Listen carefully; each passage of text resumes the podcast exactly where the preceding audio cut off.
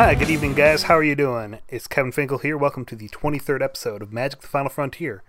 As always, we'll be discussing the Frontier format, keeping our listeners up to date with what is new, powerful, and interesting in the world of Frontier. And I'm Kevin Handlonye, a Frontier grinder on the internet. Uh, and I'm Matt Murday, Spike and Frontier lover out of Toronto, Ontario.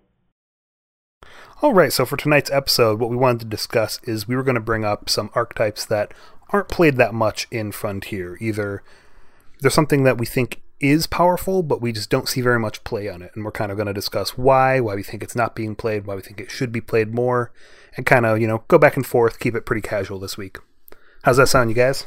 Sounds good. Yeah, I think one of the things I want to talk about is kind of just uh, explore some of the archetypes that need more exploring, right? Yeah. Hmm. So, how are you guys doing this week? Really good. I'm good. I'm good. Thank you for keeping us casual, reminding us to actually care about each other. Yeah, you know, I just like I look forward to talking to you guys every week. So, you know, just kind of expressing that and being a real person for a little bit. Yeah, it's been a busy one for me. Haven't gotten to actually play much Magic because everything's been uh, so busy, and you know all these spoilers coming out. I'm waiting to see where. Uh, you know, I want to start doing some brewing soon. I'm super excited. Uh, there's a lot of really powerful stuff coming out. I'm kind of stoked. A lot of really powerful stuff. I you've got to Right. understand. I play multiple formats, so like, yeah, there's a lot of really powerful stuff coming out. Hey, at least this time all of the jank EDH rares are at uncommon. So, I love it. Um, all right, but but Matt, we're gonna have a whole episode for you to uh, trash talk all of the cards that we like. So we'll we'll have that probably in a couple weeks. Yes, save it. Uh, anyway, Anyways, I think we each picked before this episode one to two archetypes that we really want to talk about. before before Um, we get there, actually, I do have some news because we've been we've been following my job search and it finally ended. Nice. Hey, I got a pretty good offer too, so I'm I'm looking forward to uh, my first actually official real person job. So Real person. I I knew you were a real person all along. yeah, but now but now my bank account knows too. I've uh, I've been getting job offers recently. Um, my boss got promoted, and um, I didn't realize how well I've been performing at my work. So, like, I've I've had like other people kind of hitting me up for working for him. So I'm kind of excited to just see where things go right now. Um, but yeah, that's where well, I'm that's at. great. If you want to start by promoting something else, why don't we jump into our discussion for this week? Sure, sure. So that was a lead in. If you want to start us off, Kevin. Oh, okay, sure. um, so I wanted to talk about an archetype that was really, really powerful in standard uh, right before Kaladesh came out, and um, actually had cards banned out of it in the first rounds of bannings ever. Um, and then you just stopped hearing about it for a really long time. Um, it started in blue white. Yes, exactly. Okay. Blue white flash. So, um, at the same time, like while that deck was really popular, we had a deck in Frontier, and I don't know if you guys remember it. It's called uh, Temur Flash, and it had um, like Bounding Krasis and the Eldrazi that gives something hexproof when it enters the battlefield. It's like a two Uh, four Void Grafter. Void Grafter, yeah. Um, and it was one of the first decks to do Dig Gear Hulk Dig. Um, so it, it kind of like became like the first way that I experienced that, if you will, because like at at the time, like the control decks that people were playing were really janky, like Esper dragons and stuff like that, like Grixis dragons. So um, Or it was four color control, probably. Yeah. yeah, uh, Dark Jeskai was another one. Yeah. Um, so, uh, I I think it's a super powerful archetype. Just being able to play creatures at instant speed kind of gives the element of surprise to your opponent in a way where they think that you're playing a control deck for a while and then all of a sudden you're dropping beats. Um, I think it's a lot of fun. I experimented a lot with Flash back uh, before I started playing real decks, and like every now and then I kind of bust out this Bant Flash that I've been Bant Flash deck that I've been kicking around, and like it always feels. And I know that this is kind of like a cop out for whether a deck is actually viable, but it always feels really powerful, and like is actually doing things that are relevant and creating board state and like are coherent to like an end game and things like that. So I think Spell Queller is underplayed, and that's kind of like the the card that I'm like pointing at is like this is something that people should play more. If if Spell Queller in Esper vehicles was enough to take it through an entire league, um, like I I really think that it's it's worth exploring a bit more. So, what colors are you imagining this deck in? Definitely blue. Like you can't have flash without blue, right? Mm-hmm. And then one of either red or white. And then if not both, and then sometimes green. Like anything within those four colors I think is really really good in flash. I think that the black flash creatures that we've gotten kind of depend on you having like a very specific kind of board state that we don't really have a way to build yet. Like Yeah, those don't excite me too much. I don't think. Some of yeah, the ones that like get a plus one plus one counter for each creature that died this turn. right exactly. Mhm. Um, there's one that is an Eldrazi that allows you to exile cards from a graveyard to counter a spell. Um, Yes. Um. Ooh. You're gonna get me on this one. I know somebody who played it in I think the Cockatrice League and had some suc- success, but Yeah, yeah. Um, it's one of the it's one of the drones. No, not drones. The other kind, uh, processors. It's an Eldrazi Yes. processor, and uh, yeah. So I'm I'm not too too impressed with uh, black. Is is the point in Flash? Okay, yeah. So we can write off black a little bit. Now, I definitely see the tough decision between you were talking Temur originally, and then you were kind of saying, well, you want Spell Queller. Doesn't quite fit in Temur, but It doesn't. this isn't a uh, this isn't a Coco deck, right? I don't. I don't know if it's a Coco deck. I think it's a Coco deck with some top end. I definitely think it's a Gear Hulk deck.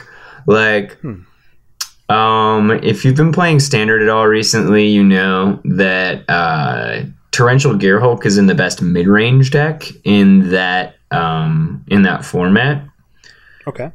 and it like allows that Grixis energy deck to shift gears and play more reactively, and it gives it a lot of um, how do I put this um, versatility, right? Longevity. Okay. Versatility. That and makes sense. longevity as well. Yeah. Um, so, like, yeah, I don't know. I, I think that Torrential Gear Hulk is kind of underexplored in general. Like, people look at it and say that's a control card in the same way that they look at, um, I don't know, we'll say they look at Tireless Tracker and say that's a mid range card, right? Okay. So, yeah. Whereas he can be somewhat aggressive sometimes. Yeah, totally. Like you can you can have a really aggressive start with a tireless tracker and like be swinging for 5 on turn 4. So like it's a, it's pretty impressive as a mid-range creature, but it's also fine in the early game as well and it's not a body that you mind. So, and it powers up uh Thalia's lieutenants and stuff like that. So, um yeah, I, I think that Torrential Gear Hulk is worth exploring. I think that a severely underplayed card in our format, um, for kind of obvious reasons, is Archangel Avacyn. Unfortunately, she does die to um, she does die to Languish, which is unfortunate because you want to be able to play a card that gives all your creatures indestructible in response to a board wipe, right? Like the card actually practically says like play me in response to a board wipe on it. And like the most popular board wipe in our format gets past her ability. So um it's curious. She's in an awkward spot, and I think that like if we saw something replace Languish at any point as the de facto board wipe, that Avacyn would be really really good. But I think she's a super powerful flash creature, um, and I also think that this is a Smuggler's Copter deck. Okay, definitely, I can see that. All Yeah. right, so you're saying to me, Torrential Gear Hulk, Smuggler's Copter, Dig Through Time, and Coco. That's, not Coco. Probably No, not I'm Coco. I was going a little differently. Uh, Coco, Coco with torrential gear Hulk seems a little bit ambitious. Um, but- yeah. So I, I Um, want to know what are you getting out of green and what are you getting out of red as far as like that, that kind of fits your theme. So uh, when I was playing green in the archetype, um, I had early drops in Thraben Inspector and Lambholt Pacifist. And one of the cool things about Lambholt Pacifist was that it allowed you to play a creature on turn one or two and then kind of Delver style, just leave up your mana afterward. Um, could be a queller, could be a negate you were holding up. You could just be um, holding back like Dromoka's commands and stuff like that. Um, but it allowed you to play a game where you prevented your opponent from winning um, while you beat them down with a 4 4. So, That seems powerful, kind of similar to what we saw out of the Esper Vehicles deck. yeah. That is interesting. It was really, really cool. Like when I say like feeling powerful, like and like actually having a cogent strategy, it's like, oh well, all my creatures after turn two have flash. So hmm. like I don't have to worry about playing them in the same turn that I'm attacking. So like it was really cool. I could be reactive, and then also um, getting Bounding Krasis was really good at the time, just because a lot of the um, decks were going tall. So in a metagame like ours right now, where like finishers like the Scarab God are often going to be the only other creature on the battlefield, you can just play a Bounding Krasis on their end step, tap it, and then attack with a whole bunch of, of like dorks. So, you know, um, I I think that if there was a time to start playing Flash again, it would be in a control heavy meta like this because the spots where I felt like it was less powerful were when Atarka Red was the most powerful deck in the format. Or sorry, so really, not what you're powerful saying but in popular. general, even going beyond the the flash portion of it, what you're talking about is tempo decks. We don't see enough tempo decks in Frontier. I definitely think that tempo is underexplored in general, just because a lot of people don't understand how it's supposed to work and play it like it's a mid-range deck, which is really Right, weird. yes. Um, but there's a Whereas you series. really want getting that aggressive start, something like you're saying, the uh, have a three three that just starts swinging in, turns into a four four. Yeah, exactly. Yeah. So I think tempo is underexplored. I think that Flash is the way that we would pull it off in Frontier. And yeah, that's the that's the archetype that I really want to kind of invite people to explore. Um, it might be a Jeskai deck. I don't know. We'll see. I'm definitely interested in anything that has blue and red in it because that gets you Fevered Visions, which is such a powerful card right now that doesn't have very many homes and would put you in such a favor against a lot of the slower decks in the format. Yeah, you just keep getting gas. Yeah. I think Fevered Visions, man. Do you remember do you guys remember Jeskai Visions? Yes. I think I think that's kind of a deck I want to reignite and see if it's still worth playing. I played a little bit. It wasn't it wasn't too bad. It wasn't amazing. It just the mana is really hard. It is Yeah, basically wedge mana is always a beating for sure. Yeah, but uh, speaking of fever visions, you're gonna love what I got. To, what I got here for you, Fank. All right. Um, is there anything else that before we move on? Just is there anything else that you wanted to cover, Kevin? Ac- Actually, I do want to say one more thing. Is I know that Matt gave a little bit of kind of the negative to this deck, but why do you think this isn't being played more? Why do you think other people aren't exploring this archetype yet? Um, so I think that people approach instant speed as being that's a control thing. Like I think that the two Yeah, exactly. Like I think that um a lot of people kind of have this dichotomy in their brain of like, all right, cool, well, I'm either going to be the beatdown, right? And I'm going to be playing all my stuff on my turn and attacking for a lot. Um, or I am the control and I'm going to be the one who leaves mana up and reacts. Um, and so they go towards a deck that does one of those things particularly well.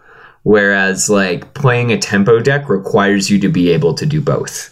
So, like, it it's complicated. and I think that's why people aren't drawn to it immediately because like they'd rather play it, uh, and especially do a lot of people who are like entering Frontier at, in their first tournament and whatnot, like taking on a tempo deck in a format where you have no idea what the metagame looks like is really difficult and especially like having a deck that is both aggressive and reactive you have to know okay. what you're responding to before you can actually respond to it well because the spell pierce that you're saving up for a dig through time um, you know is is going to be pretty severely wasted when you're using it on i don't know like a lightning strike or something like that you know mm-hmm.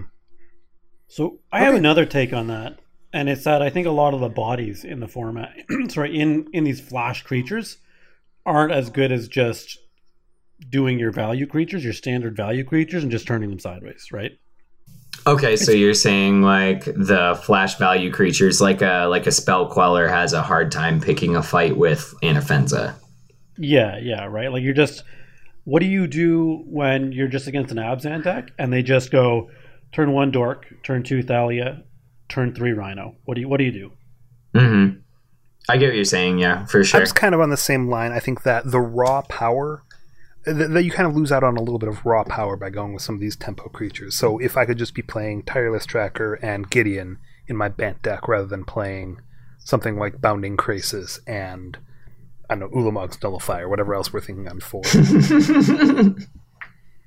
yeah, for sure. And I think a lot of the a lot of it has to do with also you have things like Gearhulks which cost six mana, which isn't always what you where you want to be uh, as the aggressive deck, right? In Frontier. I think you can get away with it a little more in in standard because the curve is just naturally uh, quite a bit higher. But in Frontier, I think you're punished a lot more as the beatdown. Try. Yeah, like, you're not gonna you're not going to out Gearhulk that control deck. I think. Yeah, I get that for sure. Um, um, that said, I want to talk a little bit about your two drop I was thinking okay. instead of running uh, Lambholt Pacifist, I think Duskwatch Recruiter would actually be really solid in that slot. Yeah, Duskwatch Recruiter is really good. Like it kind of when you don't when they don't give you anything to react to, sometimes you'll just get to use its ability, and if not, um, the the flip side of it, right? It reduces the casting cost of your creatures. Mm-hmm. Plays really well into that tempo game. Right. I definitely agree with that. Um, Duskwatch Recruiter has been really powerful in some of my green deck testing lately, and I think I underrated it previously. Um, and I mean, appropriate that we're talking about that in the uh, episode that's about generally underrating things. So, yeah, I get you. So, one one flash deck that uh, did pretty well in standard was Oketra's Monument. What do you think of that? Um, so like blue white monument. Yeah.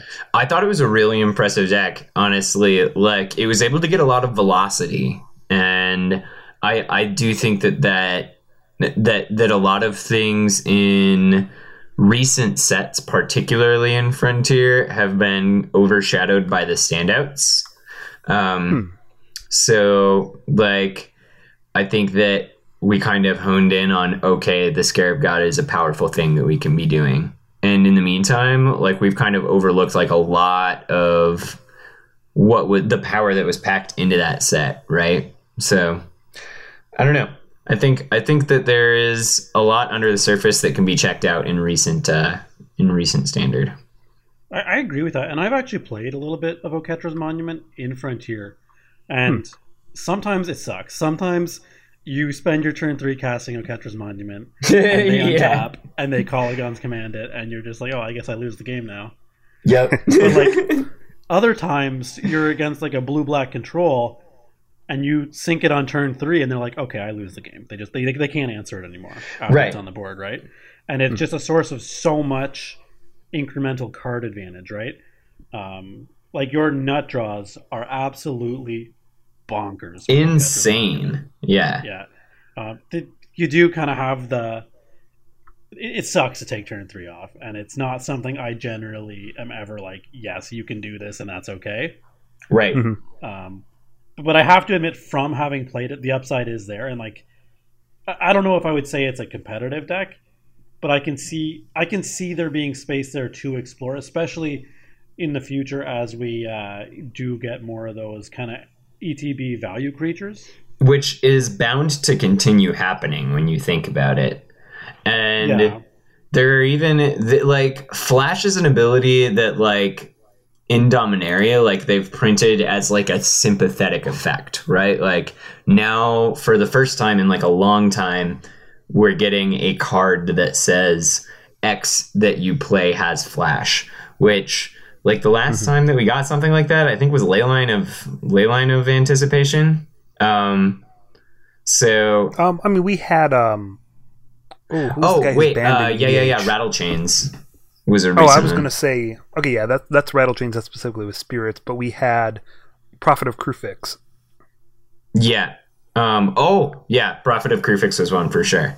Yeah, that's one I don't think of. But yeah. Um, and don't know That's the one right even. card, isn't it? Yeah, Prophet of Kruphix was you can play creature spells on Yep. other players' turns. Your stuff has flash, and um, You you untap it untap with everyone. Yeah. So, uh, yeah, I. I, I think I think it only continues to get but it's one of those things right like it's kind of like Saheeli combo where like the more Mhm. that they print creatures that have enter the battlefield effect, effects the more powerful her effect becomes because it does that again so yeah Well, speaking of, have you guys tried Oketra's Monument with Saheeli combo in it? Because I haven't. It's not very good. But it is really like funny to use like- Dusk First Dawn to get back a Felidar Guardian and cast it for three mana. I actually really like Dusted On. I think it's seriously underplayed, and it's it's part of why I actually do like Oketra's Monument, Mhm. um, because you can get so much value out of it, especially if your whole game plan is just I'm not going to have anything that has power greater than two, and I'm not going to let you have anything that has power greater than two. That's almost reason I'm looking at that new Dominaria spoiler, who's basically Archangel of Tides, but doesn't have three power. That's actually something I've been thinking about too, and we'll talk about this in the. We'll, we'll bring that up. Yeah, yeah. But yeah, Um, I think I think that is like a hidden power of that. Do we want to move on to your deck, Matt? Uh, I think you said you have something Grixis for us. Yeah, surprise, surprise. Matt, Matt's- Matt wants to talk about mid-range Grixis. Yeah, and I think hey I So, gave it a little we'll start nod off with- man cut me some slack All right, all right we'll, we'll go harsh here. Why are you bringing this up again? Why do you think that it still has power that we haven't discussed before? So the main thing is, I actually want to talk about it's a really underexplored space, right? So Mhm. I've I've talked about uh, my thing in the ice deck on this podcast before, and I'm sure if if you're on the Untap Open League Discord, you've seen me talk about you know the variations of this deck in chat. and if you play in Toronto, you've probably seen it played. Yeah, yeah. If you see if you play in Toronto, you've seen it played for sure. Um, but I think there's just there's a lot of room, even kind of beyond the exploring that I've done. Mhm. It's just a really wide open archetype, um, and in particular, I think basically most of the threats line up really well into what's happening in the format right now, which is kind of what gives me makes me say more people need to be looking at this. More people need to be exploring this archetype um, because you have things like yes, you have thing in the ice. Yes, you have Jace Vryn's Prodigy, uh, but then you also have things like Cryptic Serpent, um, which when you have a graveyard full of spells, you'll need five spells in the graveyard for this. It's just a two mana six five, um, and that's what in the format can attack into that. a two mana six five Yeah, um well it, it's like the only creature that you can play Scarab as God. an aggressive. See, I was going to think that. I, I was going God to can, Kevin to it's say a two mana five five Thalia's Lieutenant, but Uh, yeah, yeah, yeah, That- yeah. That works too. Uh, Reflector Mage is one that. I, okay, so uh, just to just to be fair, uh, recently I, um, and actually I should clarify. I'm planning on running one of Matt's uh, Grixis lists into the Open this weekend, purely because I want to see how it does, and I've been enjoying sort of like these control decks with different finishers um, in like this and other games. So um, I want to give it a run. And I'm kind of tired of playing Bant Humans, not because it's not a fun deck for me, but because like I don't want to be predictable and like, oh okay, Kevin's entering the tournament, guess it's going to be Bant Humans. So um, yeah, I wanna I wanna like totally take a different approach to the format, and yeah, um, the the thing that I've found in testing, particularly the Cryptic Serpent deck, is that because you have um, a very small creature based base. First off, like if your opponent finds out what you're playing, then like you're an infinite obliteration away from loss. And that's like, a stretch. That's a stretch. Okay. It's, it's, hardly as soft to infinite obliteration as a lot of the older blue black decks were.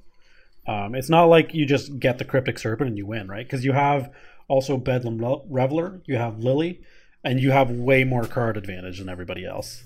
Okay. Um, I didn't ever see a Lily when I played the list, so maybe I played an outdated version or something like that. But oh, um, oh, shoot, actually, that list doesn't have Lily. You're right.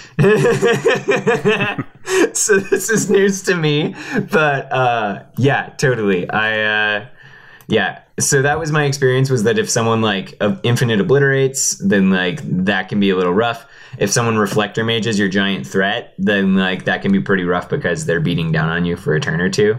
Um, so yeah, um, but I do think the deck's super duper powerful, and like when it gets nut draws, it's just like you're going off, like it's insane. You're just like, oh yeah, so I'll play a two mana Bedlam Rever- Reveler, discard these two lands, draw all gas, kill your nerd, attack you for 15, do another 6 to your face. Like it's it's crazy. Like I I really like the swingy parts of the deck and like when you want to talk about like feels powerful, like Matt's onto something with this. Like it's it's not just him bragging. Like it's it's really like the the cost reduction on these creatures is like an engine that really just grinds the deck into a strong strong finish. I do actually think the thing in the ice list is quite a bit more power, well rounded, but it does suffer into blue black control, which is why I sent uh, uh, Sky the Bedlam Reveler cryptic list. Hmm. Um, but I okay. kind of want to move back into kind of unexplored space too, right? Because in the in these colors, you also have the Delve fatties, right? So you have Tasigur, you have Gurmag Angler. Um, you also have things like Enigma Drake, um, which hmm. I have used in these colors to literally 21 someone off an empty board. So that for people is the what? It's the X four. X four flying for 3 mm-hmm. Yeah. Yes, and its power is equal to the number of instants and sorceries in your graveyard. Yeah, yeah. The spiritual successor to Spellheart Chimera. Mm-hmm. Um, and basically, just in these colors, you also have access to just all of the best removal in the format and a lot of the best utility cards in the format. Like so, like things like K Command, Search for Azcanta, uh, collective hmm. brutality, right? Treasure. Yeah, most definitely. Yeah. It's really hard to knock on what Grixis can do in this format just because it has removal for everything. It's got giant beaters on the finish, and it's got ways to interact with just about anything your opponent can do. It's uh yeah, it's it's really impressive. And the card advantage engines are hard to beat. You also have things that just come out of the board a lot of the time too that aren't an option to all the like a lot of other decks like Radiant Flames or Kalitas, Rending Volley. I, I think the sideboard package that you can get out of especially Black Red is really strong in Frontier. Hmm. Uh, or even just Fevered Visions, right? So like in my thing in the ice list, I run four Fevered Visions in the board to basically just say, all right, you lose control. Um, yeah.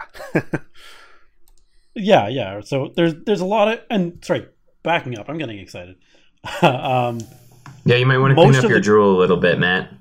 Most of the creatures we've also we've talked about uh, so far in these colors also turn on things like stubborn denial, right?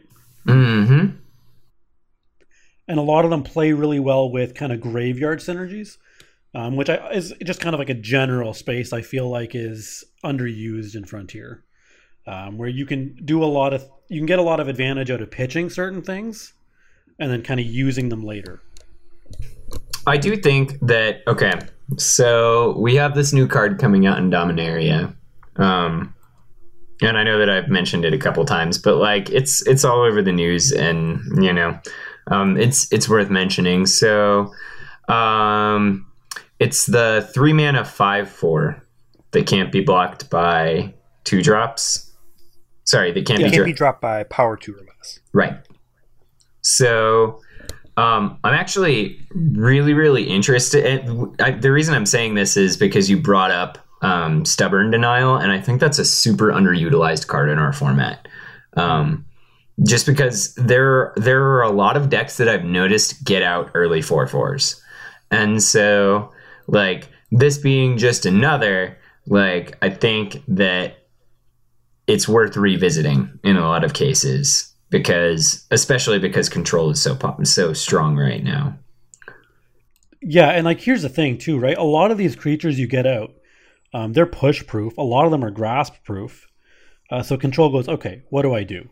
Uh, mm-hmm. Vraska's contempt, right? It's their only it's their only answer to these creatures, hmm. and getting your Vraska's contempt stubborn denied sucks. It's, it's, it's a blowout. I could look forward to some of that. That sounds good. All right, so well, you talked a little bit about the deck. Do you want to talk a little bit about why you think it's still so unexplored, despite you've been championing it a little bit? You haven't put a quite the dedication as someone like Clayton, who you know he had a deck that no one was talking about, just played it, played it, played it, won one, and got people talking about it. But um, uh, actually, one more thing I want to touch on before I do move on to that. Oh yeah, is another big advantage in these colors is all the creatures. Like none of them cost like four mana or whatever, right? They're all mm-hmm. effectively like one or two drops. You know, in the case of Enigma Drake, it's a three drop, but whatever. That's that's one I haven't explored. right, much. so that's your top end is like a, a three mana zero four.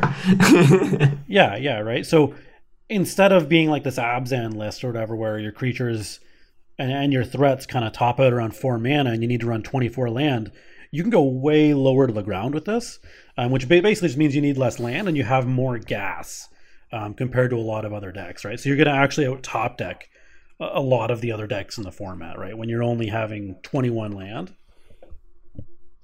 Mm-hmm.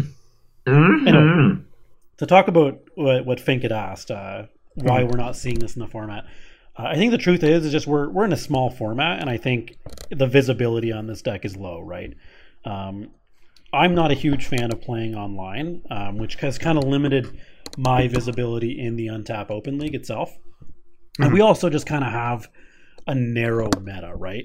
Um, in a lot of kind of wider meta games, you're not going to see the dominance of control, um, where we that we see on Untap Open League a lot, right?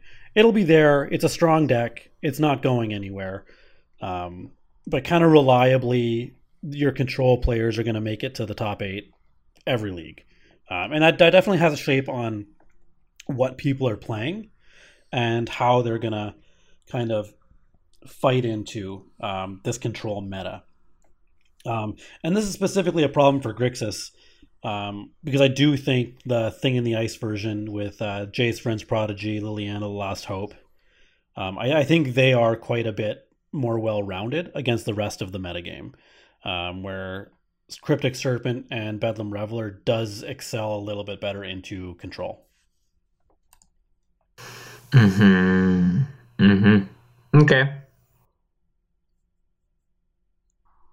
All right. So, do you want to touch a little bit on why you think it is so unexplored as a deck? Like, what do you think is not powerful about it? Why people might be turned off the idea of playing something that is it high variance? Is it high skill cap?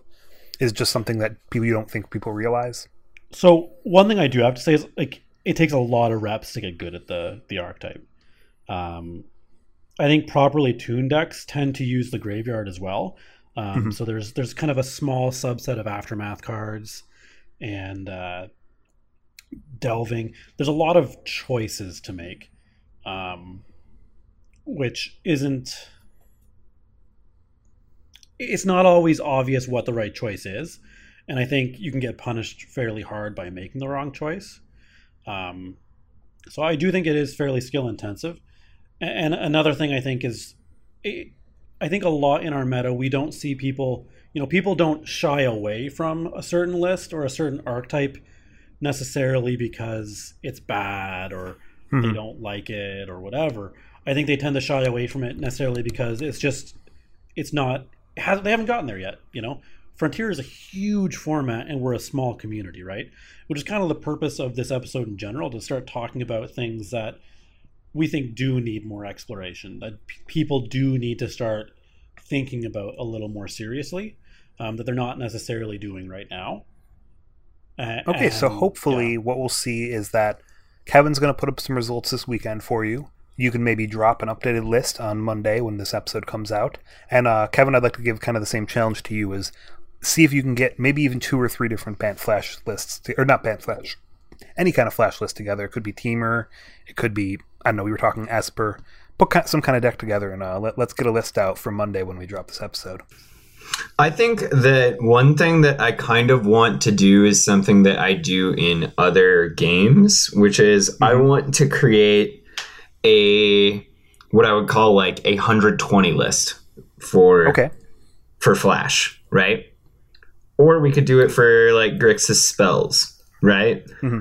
Where it's like, all right, if I could run everything and everyone had to play the same number of, of cards as me, like this is the number of cards I would play, right? Like I would have Torrential Gearhulk, I would have four colors, I would have four Avacens, like four dig through time, and then trim from that and kind of make a whole bunch of deck lists off of that tree. That's uh that's definitely something that I want to do in in uh, exploring an archetype. I would say that's probably pretty similar to how you would build a deck for something like Brawl, which you've kind of got a limited card pool, so you can take a Brawl deck, be like, okay, I want to play the Jeskai Brawl spells deck, and you can take every single good spells card in those colors, and then eventually trim that deck down. You're kind of going to do the same thing, but with four ofs, and then trim it down to 60 cards. Yeah, most definitely. Um, yeah, solid point. All right, so I think I'm going to move on to my archetype. I, I, there's a lot that I might have liked to talk about. You know me, I'm, I'm a, quite a brewer, but I think there's one that I think is really, really underseen and has just so much power that's not being utilized in Frontier. And that and me, is five color Saheeli combo. oh, that's such a good deck. No, what I wanted to talk about is ramp. I think that true direct ramp decks are really just not being seen. They're not seeing any play, and that there's so much power there, and we've been getting new cards, we've been getting new power, and we're still not seeing them be played. So the first thing that I would normally get asked is probably like, oh, if you want to, you know, play a turn four Eldrazi Titan, why don't you play Marvel? Marvel.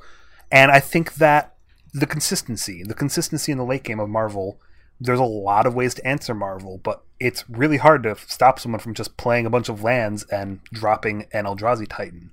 And as far as the speed, you can get a turn four Ulamog with decent consistency in I mean maybe not decent consistency, but probably not much less consistent than in a Marvel deck.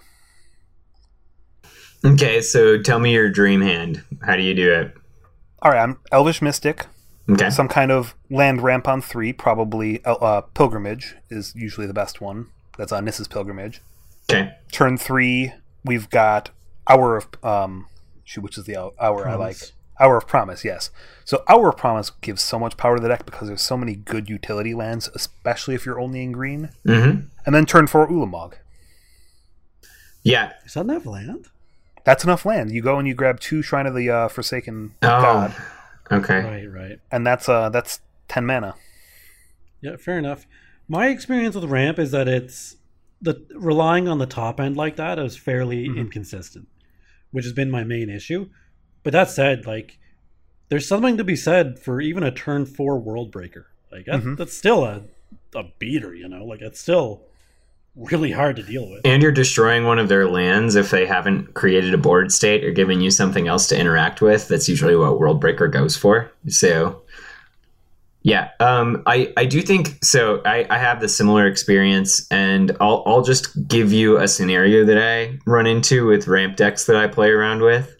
Um, mm. In this format in particular, is you get a hand that is only ramp, and then you wait and you wait and you wait and you wait and you never draw your finisher, right?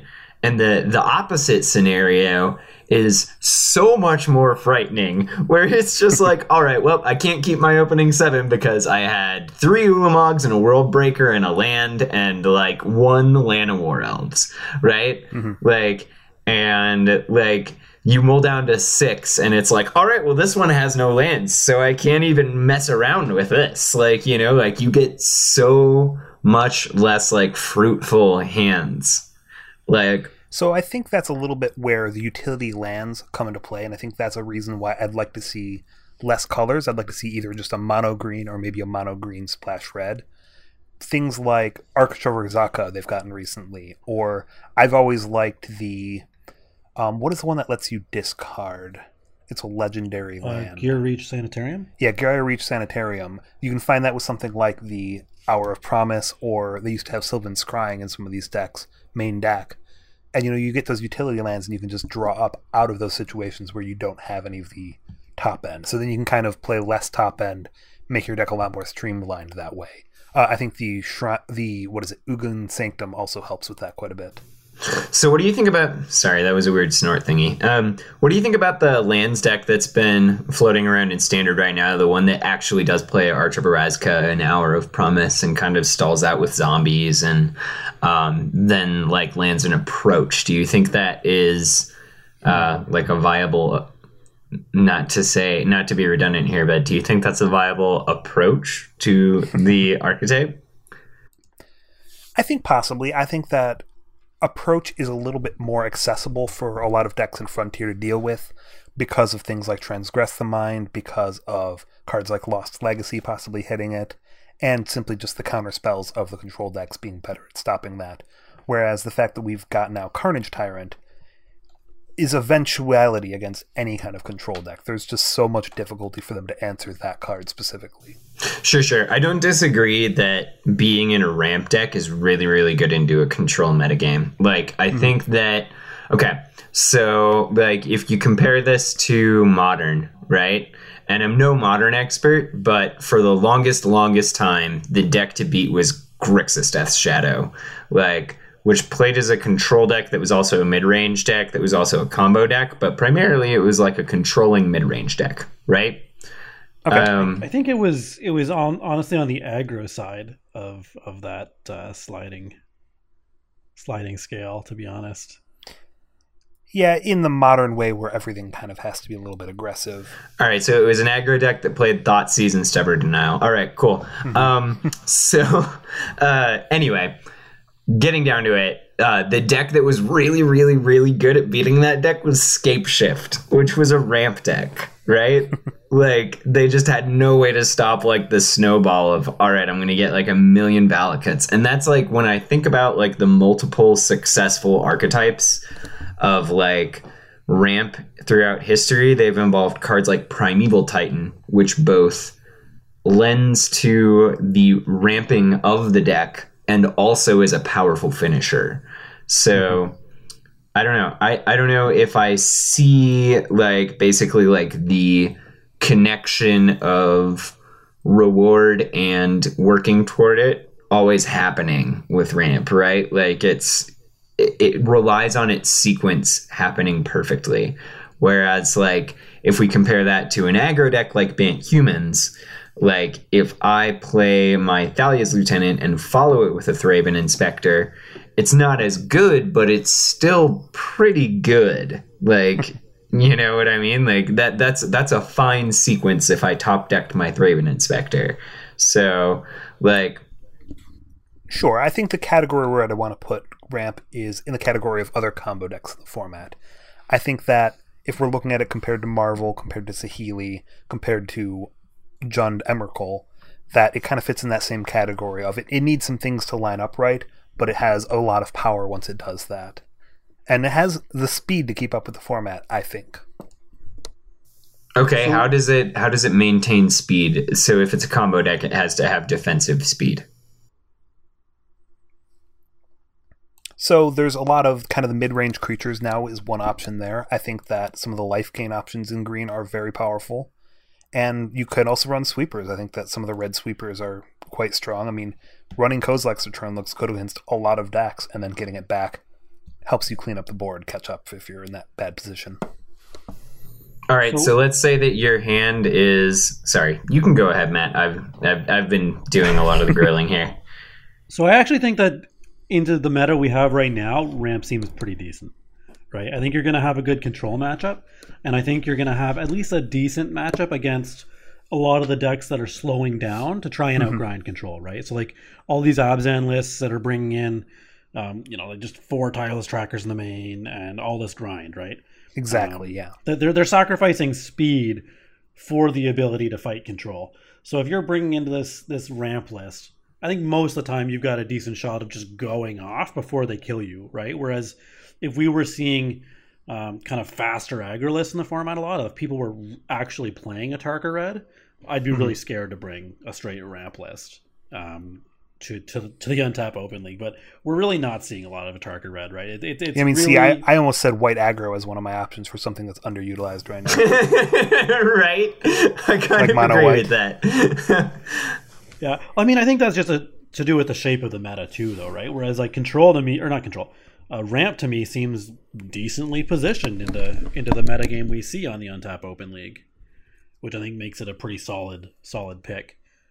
Um, I don't know if this is diverging too much, but one interesting uh, kind of build I've been playing with as far as ramp goes um, is basically just using all of your kind of value creatures to just kind of Mhm. incidentally ramp, right? So that, that way you're kind of undercutting your need to or your your weakness to those aggro decks, right? So if I can go turn one Llanowar Elf or Elvish Mystic, turn two Wayward Swordtooth, double land, Mhm. turn or three Renegade Rallier maybe would fit that same role. Yeah, Renegade Rallier is Renegade is in the Rallier is definitely. So you're talking about green white sword tooth. Um, exactly, exactly. Where you basically just ramp through your value creatures. You try to land a tireless tracker to just grind out insane card advantage, and then you top end with.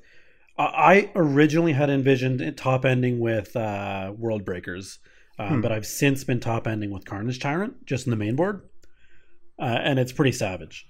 Um, the, the particular archetype needs some work, but I do think there's it's kind of that same line of thinking, right? Where big mana goes really well into control. Yeah, and I think that's that's generally the point is that it's good into control, it's good into those slowing down decks. And yeah, it would be bad if we had a lot more kind of of that aggressive features that we saw at some points. So maybe we'll see how much Dominaria's shakes things up. Yeah, I I do think I do think the land or the the land value dudes, right? So like when you're playing all these dudes, Mhm. you're not as soft into aggro. So there is there is that element. Yeah, I think like there's a, full- list there somewhere. like Sylvan Advocate fits in that same range. Exactly. exactly. Sylvan Advocate's good. Um, I think that Duskwatch Recruiter is kind of underrated just because having the inability to use all that land um, for card advantage is really, really good. Um, obviously, Tireless Tracker does it too, but like, yeah, I Duskwatch also Recruiter's run. I also tend to run Warden of the First Tree, um, Hmm. as like an early game defender. That me just, too. I get to pump up way faster than my enemies are going to be able to deal with. Right. Yeah, Warden of the kind of First like Tree is insurance kind of rude in a like Warden of the First Tree in a ramp deck is like, all right, well, it was a one drop on turn one, but now I'm gonna play it as an eight drop. So It just gives you options. yeah, I don't know that it's it's uh, amazing, but it, it gives you options, and I think I think it kind of fits into the general theme. I think there's a list there. I haven't found it myself yet, but I Same. think there I, is I also there. think it's something that's worth exploring, and there's a lot of ways it can go. yeah, yeah, and that's what this episode's all about. Just like what what do we think needs to be explored more? Hey, that's the name of the episode. all right, cool. Over enthusiastic. Do you want to start to move Finkel. into some current events and uh, things going on? Because you know you already mentioned about this weekend a little bit. Let's do it. Uh, so as well, actually, I guess this episode's going to come out just after the both the God of Frontier on the 11th, and oh no, that's next week. What am I talking about? So God of Frontier is next week. So if you guys are listening to this and you're in Japan, go to the God of Frontier tournament. Uh, it's on the Sunday 8th, I believe. Finkel? Do you want to Sunday. do you want to make a recommendation for a deck for the God of Frontier? Um, hmm. I mean, I would have to think specifically about the Japan meta. I would just be like, oh, b- bring bring Jeskai Flyers. I can't lose in Japan. But uh, I, I haven't thought about it enough. I might say, I would say go aggressive. I would say would go say that- white weenie. Go. I would white I would actually go with that into too. yeah. Go white weenie. White weenie And- sounds like a great suggestion. Into Japan, I would 100% bring Abzan aggro. That's also a very fair one. We have been not seeing a- it more in Japan. You, you not a missed us grindy last version? episode, but we uh we brought up that Abzan aggro has shown up a little bit more now there. That's good. I've always felt it was underplayed in Japan. It, I don't think it's as popular there, so mm-hmm. it's it's interesting to see the regional popularities. But but I do think Abzan aggro would give most of Japan a good run for its money.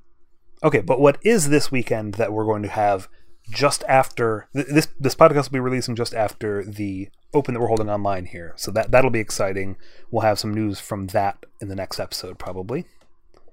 We also, in a couple weeks, we're going to be having an episode about our favorite thing, new set, Dominaria spoilers. We've been trying not to talk about them too much because we're going to have a whole episode on that. But that's about it for uh, this week. Um, if you guys want to contact us, you know our information MTG Frontier on Instagram, uh, MTG Frontier on Twitter, and of course our new website, mtgfrontier.net. Plus, you can reach Sky, Kevin, at his uh, Twitter. What is it? At Skyburial. Yep. And you can also reach Matt at SciTurkey1. All right. Thanks, guys. I know we want to have any kind of communication you guys want to tell us, anything you guys want us to talk about. We're always happy to go on. Anything I just wanted we'll... to say, I think you're really handsome, Fink. That's, that's all. and I just, I just want the world to know. All right. Well, I'm going to go eat some tacos with my wife. You guys have a great night. Way to ruin the moment. I know, right? He's like, you're like, you're pretty, and he's like, hey, I'm gonna shove some tacos down my gullet. no, congratulations again, Matt. We uh, we're glad to hear about your job. That's uh, great news, and good luck for you, Kevin. Thanks. Yeah, I hope everything pans out well. And for our listeners out there, we look forward to being your go-to source for frontier information online. Your final frontier signing off for tonight.